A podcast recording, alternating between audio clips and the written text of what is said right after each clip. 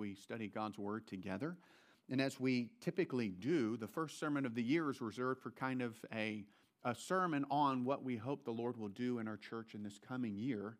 And so we're going to be looking at 2 Timothy chapter 1 verse 7 and looking at these characteristics that the Holy Spirit produces in the hearts of God's people, and we need this as a church. And so let's stand together out of respect for God's word as we look at 2 Timothy chapter 1.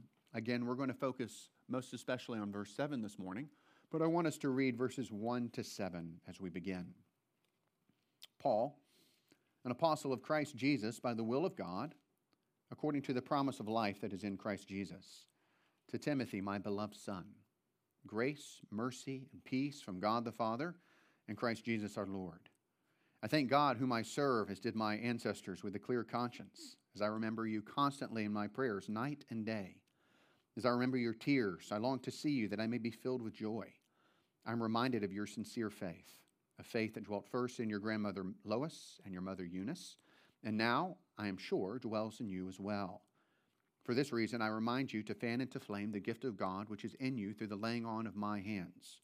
For God gave us a spirit not of fear, but of power and love and self control.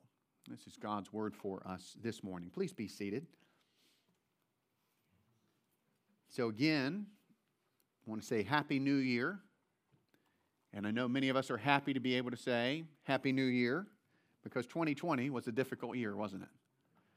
And I think many of us have experienced kind of hits over and over again from hard and scary things in 2020. So, this novel uh, coronavirus, it came out of China and it entered all the nations of the world and led to lockdowns and mask wearing in ways that we have never experienced in our lives, perhaps in the history of the world. I think we could say in the history of the world. We've experienced racial tension and racial frustration and racial violence that have flared up in ways that haven't been seen since the 1960s. That's a hard thing. It's a lot for our country to process and work on. We've witnessed a volatile election, and the results of that election is still kind of being contested.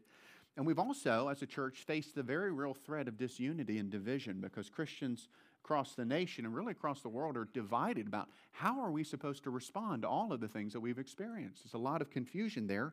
And so it would have been very easy for us to have been brought into division and disunity as a church. And all this is alarming. And so in 2020, a major temptation that each one of us faced was kind of the, the temptation to be afraid and to pull back and to kind of withdraw and to protect ourselves and just kind of watch and see, okay, what's going to happen? What's going to happen in the future? And while we hope for better things in 2021, the reality is that we're still facing these same challenges. Right, the coronavirus is still here, apparently. Racial tension still exists. No one knows what's going to happen on Inauguration Day as a new administration is set to come into power. And here's the thing for our church, most especially, because there's still this pressure, and of course, there's always the pressure of what Satan does in churches.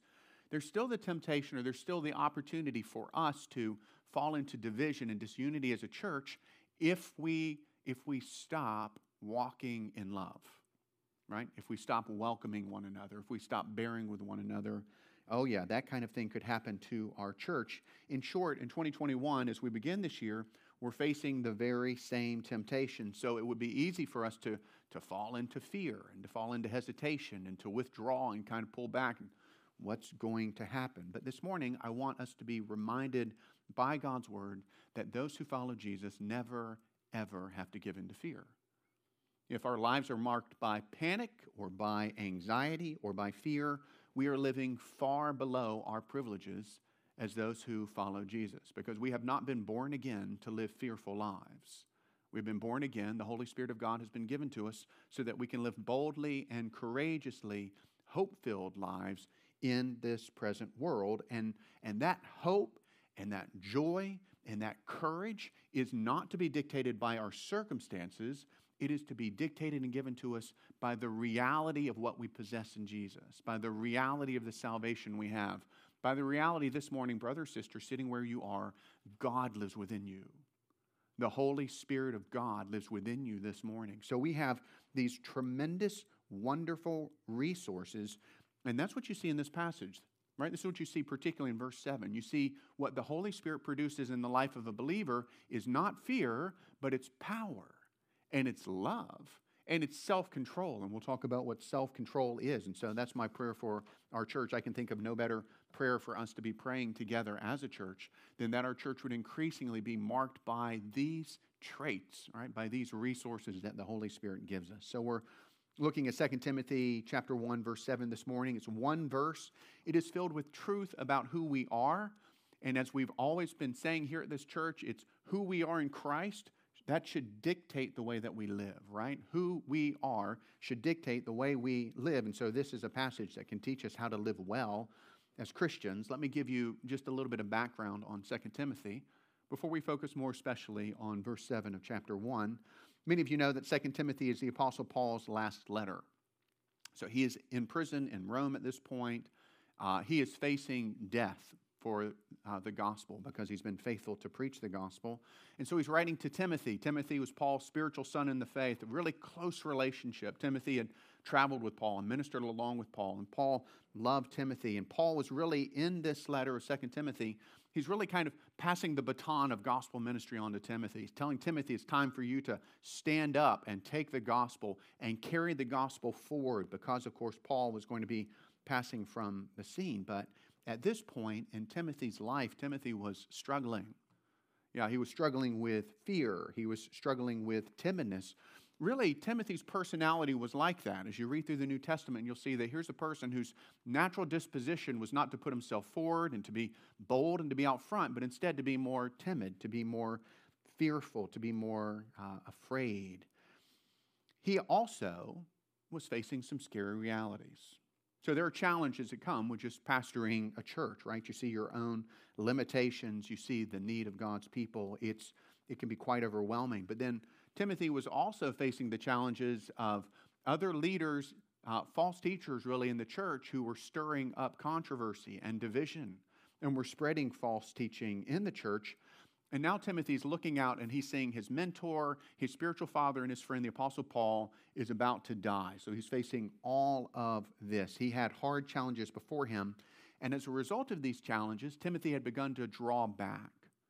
He had, he had begun to kind of give into fear, and that had led him to, to kind of fail in faithfulness in gospel ministry. He wasn't being as faithful to the gospel ministry as he should have been and Paul knew about this. He knew about Timothy's timidness, his fearfulness. He knew that that fear was leading Timothy to draw back and to fail to be as faithful to the gospel as he should have been. And so look at verse 6. In verse 6, Paul exhorts Timothy in this way. He says, Fan into flame the gift of God, which is in you through the laying on of my hands. Other translations say, Stir up the gift of God, which is in you. In other words, don't pull back. Instead, continue to faithfully minister according to the giftedness that you've been given by God. And in verse 7, which is going to be our verse for focus primarily this morning, Paul tells him why he should do that. Why he should not pull back, but instead he should be faithful to the gospel ministry. For God gave us a spirit not of fear, but of power and love and self control. Now, as we said, as we enter 2021, Christ Fellowship Church is also facing challenges, and they're the kind of challenges which, if we're not careful, could lead us also to withdraw and to pull back and to give in to fear. It would be easy for us to act like Timothy in this moment, but here's the thing we don't have to.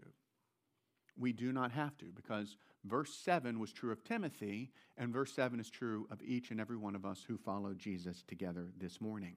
In Christ, we have been given every reason to reject fear and instead pursue effective ministry. If you're taking notes, that's going to be kind of the, the two points of our sermon this morning. I want us to see two reasons Christians can reject fear and instead pursue effective ministry. First reason is that Christians have not been given a spirit of fear. We're going to see that in the first part of verse 7. Christians have not been given a spirit of fear.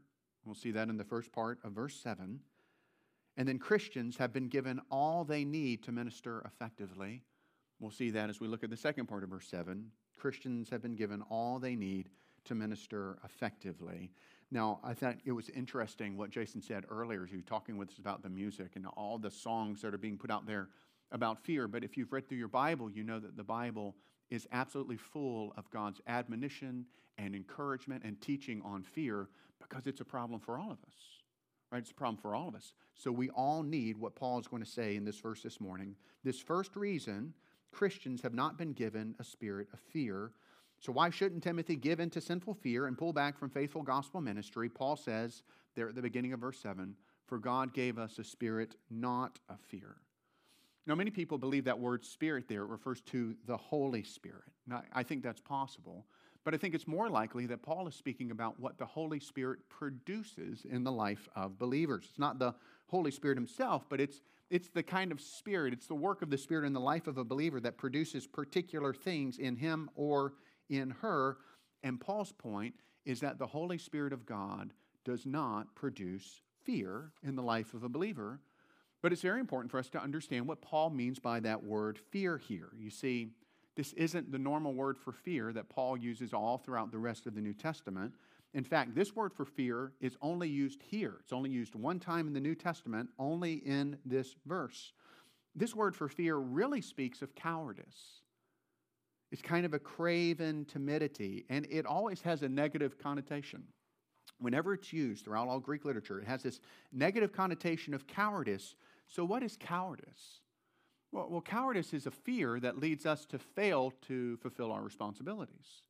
Now, cowardice is a fear that really kind of bullies us and makes us pull back because we're afraid that the cost of doing what we should do is just going to be too great. So we pull back from it. And it was cowardice that was keeping Timothy from ministering effectively in the church of Ephesus. But by saying that God gave us a spirit not of fear, Paul was pointing to Timothy and he's saying, Listen, consider what the Holy Spirit does and what he doesn't do. And the Holy Spirit of God never produces cowardice in the hearts of his sons or daughters, the hearts of the sons and daughters of God. And so Timothy needed to reject the fear, reject the cowardice, and instead he needed to be faithful to fulfill the ministry that God had entrusted to him. Now, I want us just to make kind of one observation about this before we move on. Brothers and sisters, as we serve God, we will be tempted to give in to sinful fear. Right? That was true for Timothy. We see that here. It's going to be true for us as well. We will be tempted by fear of rejection, for instance. So, Timothy, no doubt, was afraid of being rejected by the people of the church of Ephesus. It's a difficult thing in many ways to be in leadership. And it was that fear that was, was keeping him from proclaiming the gospel as faithfully as he should have.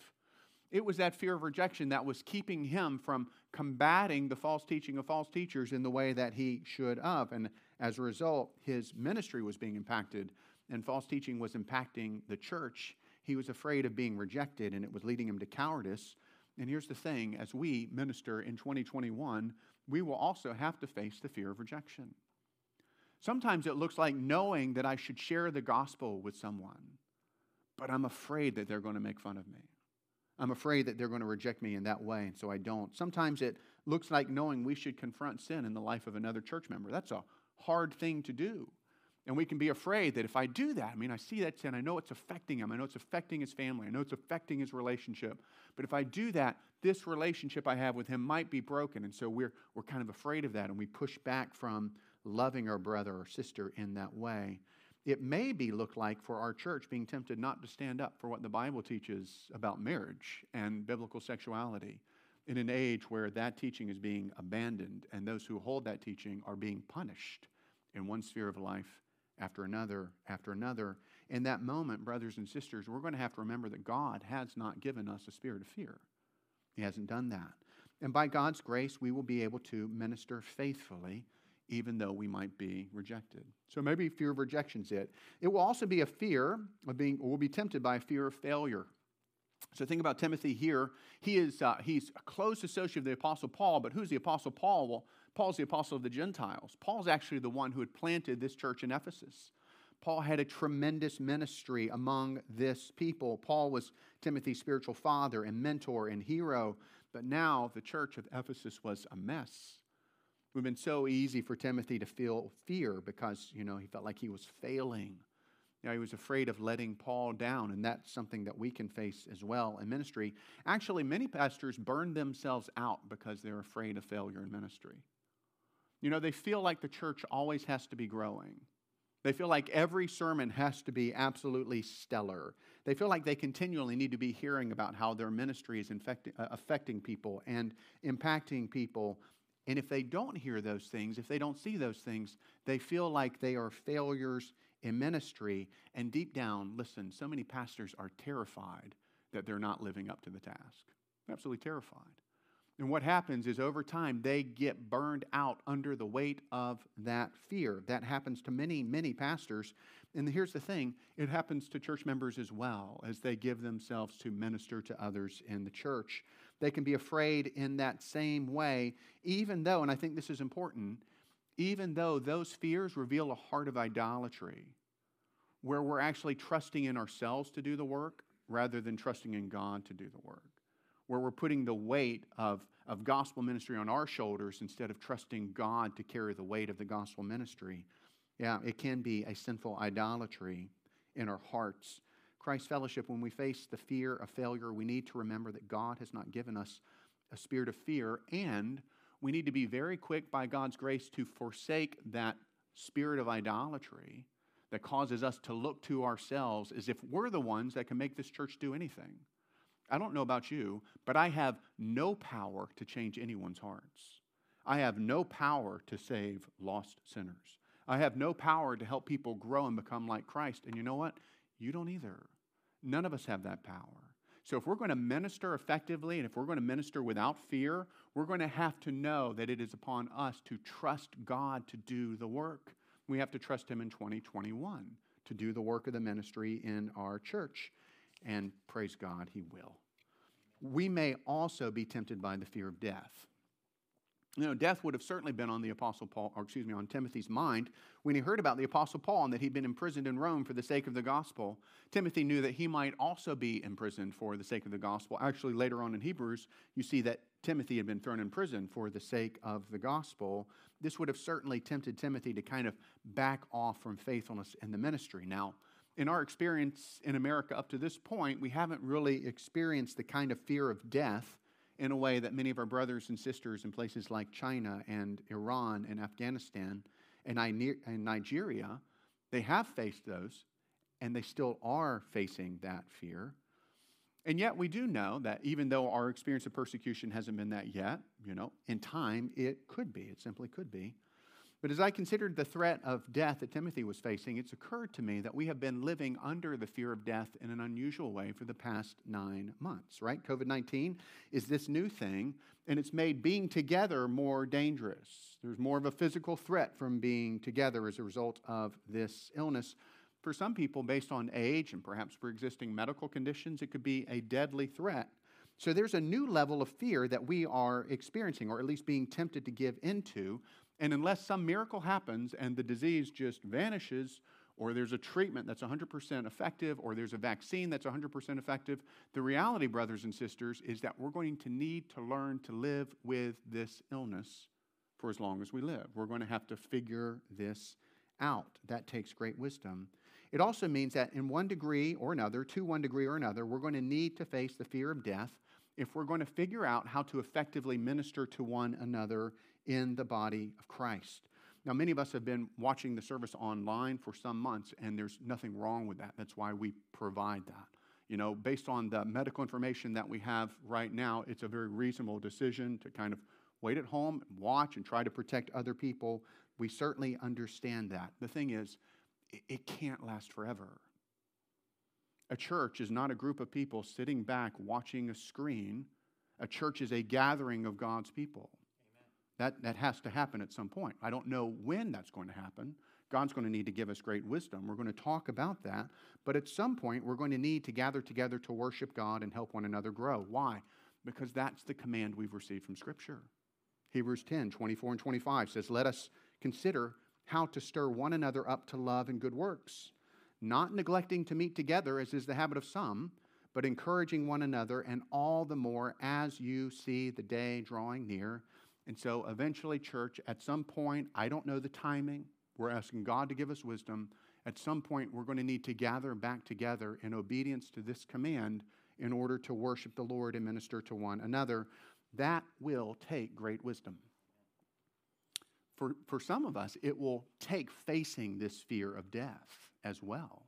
We're going to need to process this and think through this.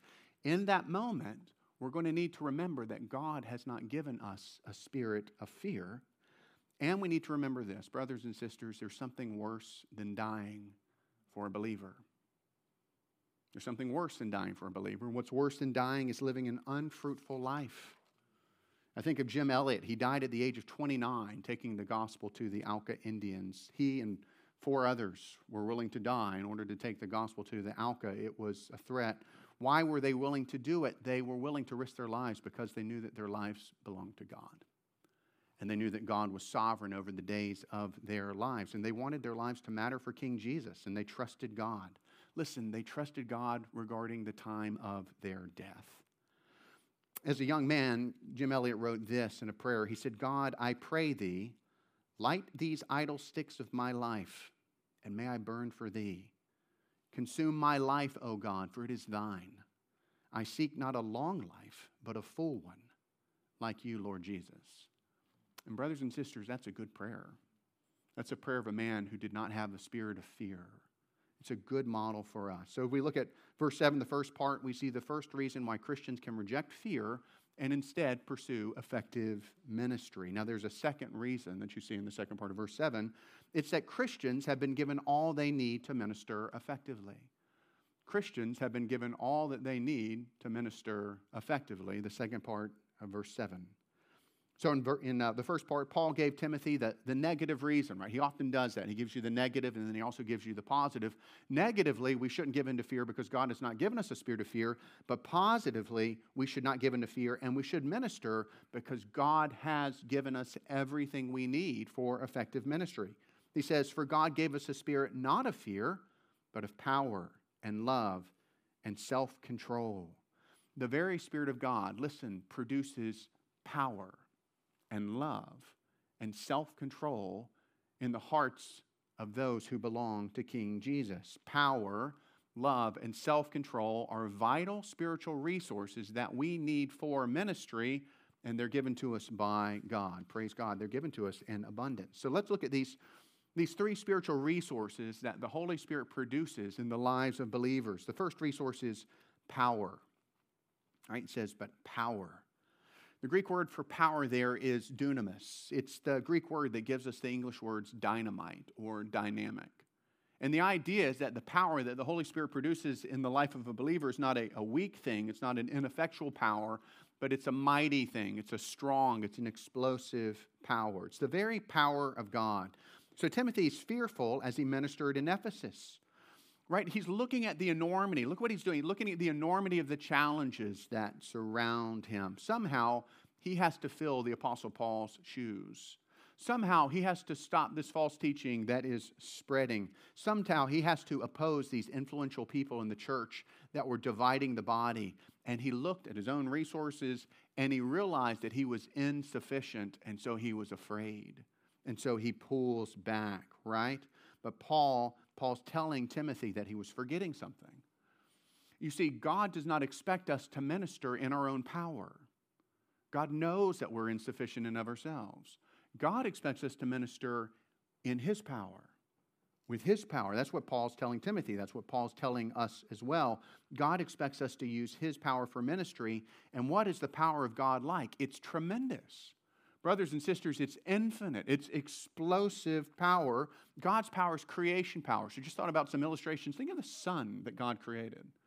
Okay, the sun has been burning for 27, excuse me, or thousands of years at 27 million degrees Fahrenheit. I don't know how hot that is. I just know that that's really, really hot. And it's been burning really, really hot for a really, really long time. And it is 864,000 miles across. Just this massive orb. It is a display of God's unimaginable power. But now think that that sun is just one star among some 200 billion stars in the Milky Way galaxy. And the Milky Way galaxy is just one galaxy among some 200 billion other galaxies. And this is the power of God on display in creation. Paul saying God's power is at work in you, Timothy, for ministry. It's also resurrection power. So we, we read about this earlier when Neil read for us from Ephesians chapter 1, verses 19 and 20. What kind of power did Paul want the Ephesians to know was at work in them? It's the very same power that raised Jesus from the dead. Death is a tremendous power. Death is stronger than all of us. Death is not stronger than God. Praise God. And the very power of God that raised Jesus from the dead and seated him at the highest place, that's the power that is at work in those who belong to Jesus. It's tremendous truth, it's glorious truth.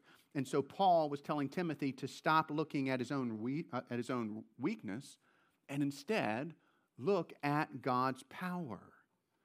Right? Because Timothy had God's power at work in him, he had everything he needed to reject fear and instead boldly minister in Ephesus. And the same is true for us. And so I'm praying, brothers and sisters, myself as well, that we will just by faith receive more and more the reality of what the Bible says about us, that this kind of creation and resurrection power is at work in us because we belong to Jesus, because the Spirit of God is within us. And so we can, by God's grace, forsake fear, cowardice, and instead we can press into ministry. We can press into one another's lives. We can love others, and we'll talk about love in just a minute. But if we're going to do this, listen, we must stop looking at ourselves. We must stop looking at our weakness. We must stop looking at our insufficiency. We must stop looking at our powerlessness. Instead, we must focus our hearts and our minds on the truth of God's Word and what it reveals to us about what God gives us by His Spirit, which is the very power of God. So there is no reason, Christ Fellowship, why we cannot fulfill all the ministry that God will entrust to this church in 2021. There's no reason. Why? Because we have the resources. And I'm praying and I'm asking you to pray with me that we will see God's power in two ways in our church. Pray that we will see God's power in greater boldness and power in our evangelism. Praise God. I believe we're an evangelistic church. I hear regularly about ways that people are sharing their faith with others. I bless God for that. I also know that if you're like me, you've let too many opportunities to speak for Jesus to go by. And so this year, 2021, is a year where we can kind of reach into the power of God and not let those opportunities go by, but instead boldly go into the lives of those who don't know Jesus in order to tell them about Christ. And you know, we need to remember that it's the gospel message itself that is the power of God unto salvation. It's not our wisdom, it's not our intellect, it's not our friendliness, it's not our ability to argue that's going to save people. It's the Holy Spirit of God who takes the gospel spoken in love and takes that truth of the gospel and transforms people's hearts, and He does it by the very power of God. So let's pray that God will make us more bold and give us more power in our evangelism this year. Secondly, I'm praying for greater purity for our congregation. Praying for greater purity for our congregation. I'm burdened that pornography has a root in many of our lives Just burdened by that.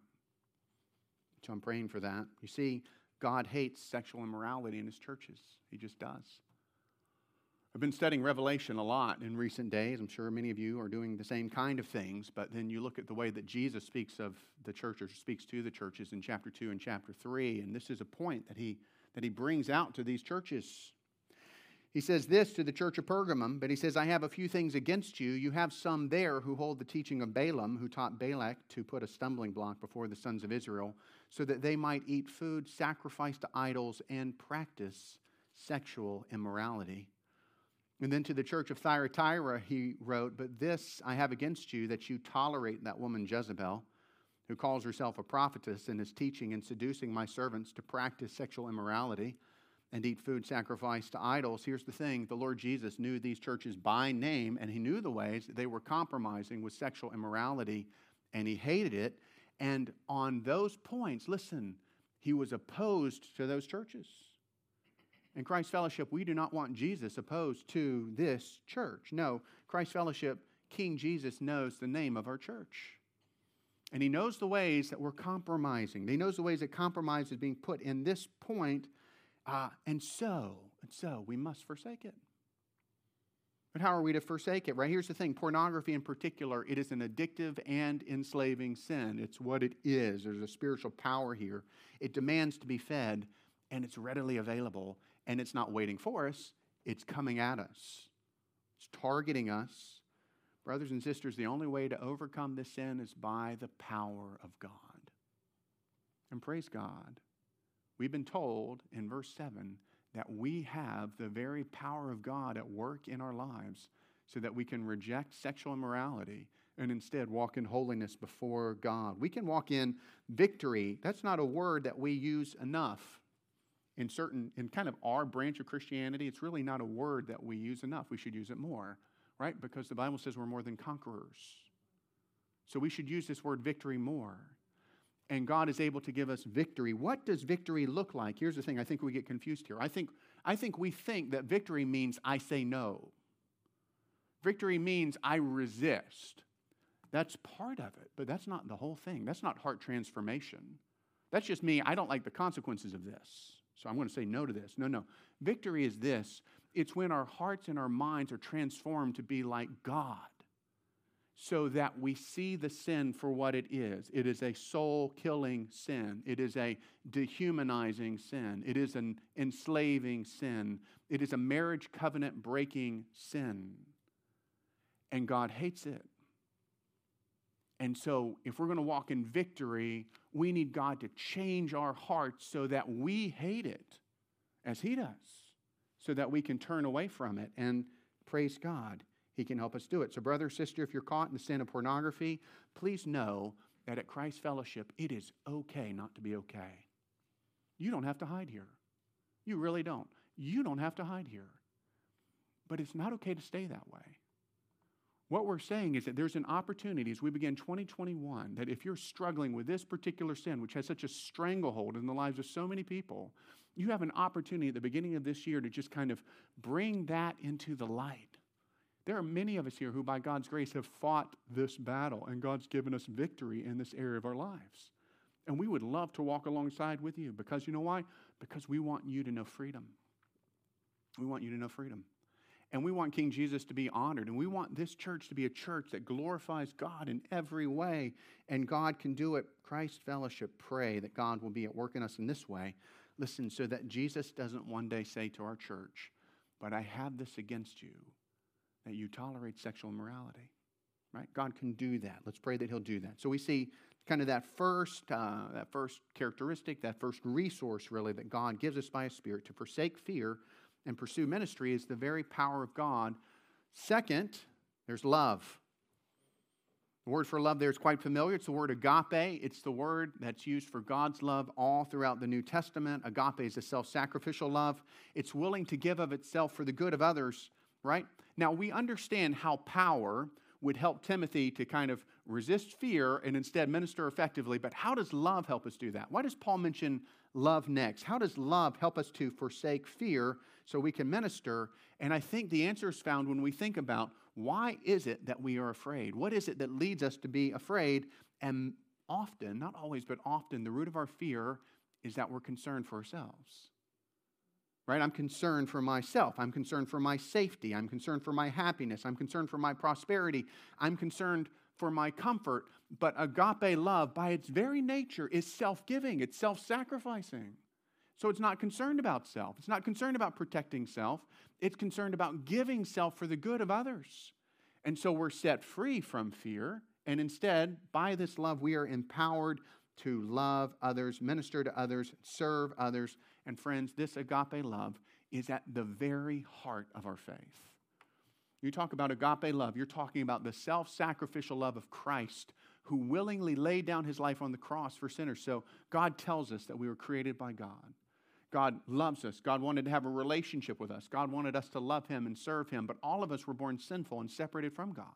And so instead of doing that, instead of living for Him, instead of making much of Him, all of us have been born kind of turned in on ourselves. And so we've kind of lived for ourselves. We have promoted ourselves. We've kind of put ourselves first. We've been unconcerned about glorifying God and loving Him as we should. And it's often led us to not love others as well. We have rebelled against God in countless ways. We've harmed other people in countless ways.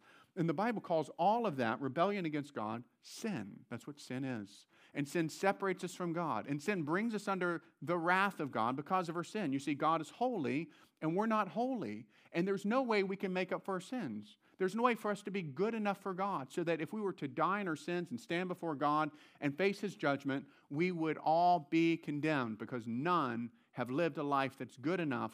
But listen, there's great news. And the great news is that Jesus loves sinful people like you and me right? The eternal Son of God came into this world, Jesus, God, very God, came into this world as a man. He lived a perfect life. And notice what was it marked by?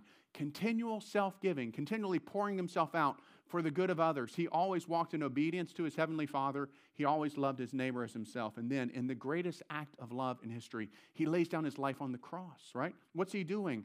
He is bearing in himself the wrath of God against the sins of all who will turn from their sins and trust in him. He died, but then he rose from the dead. And now the gospel says this friend, if you will put your trust in Jesus, turn from your sin and put your trust in Jesus and in Jesus alone, Jesus will be your Savior. God will forgive you for all of your sins, past, present, future. They will have all been paid for because Jesus died to pay for those on the cross. And then you will be clothed, as it were, in the perfect righteousness of Christ. So God will look at you as if you lived Jesus' perfect life. And friend, that is how you can be saved. Is how you can have a right relationship with God if you'll turn from your sins and you'll trust in Jesus. And we would urge you to do that this morning. Do that now. Put your trust in Christ now for salvation brothers and sisters at Christ Fellowship, consider that the agape self giving love of Christ that you see at the cross, that very same agape love, the very love of God, has been poured into our hearts by the Holy Spirit so that we can reject fear, but instead we can serve others. And so we have this second resource, this resource of love that frees us up to minister to others. Agape love will free us from being afraid of what other people think of us so that we can love them. You do understand that, right? You can't love other people if you're afraid of them. You're going to constantly be protecting yourself. You have to be unconcerned about what they think about you so that you can minister to them in the ways that they need. And agape love frees us to do that.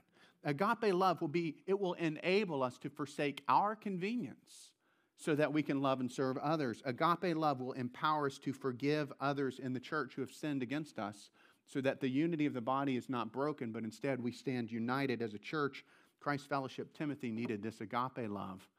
By God's grace, he had it, and by God's grace, we have it as well. It's a powerful resource. There's a third resource that we have, more briefly self control. Paul says, but of power and love and self control. The word translated self control there, it's only used here in the New Testament. And again, it's a rich word. It can be translated as self discipline, self control, discretion, moderation, prudence.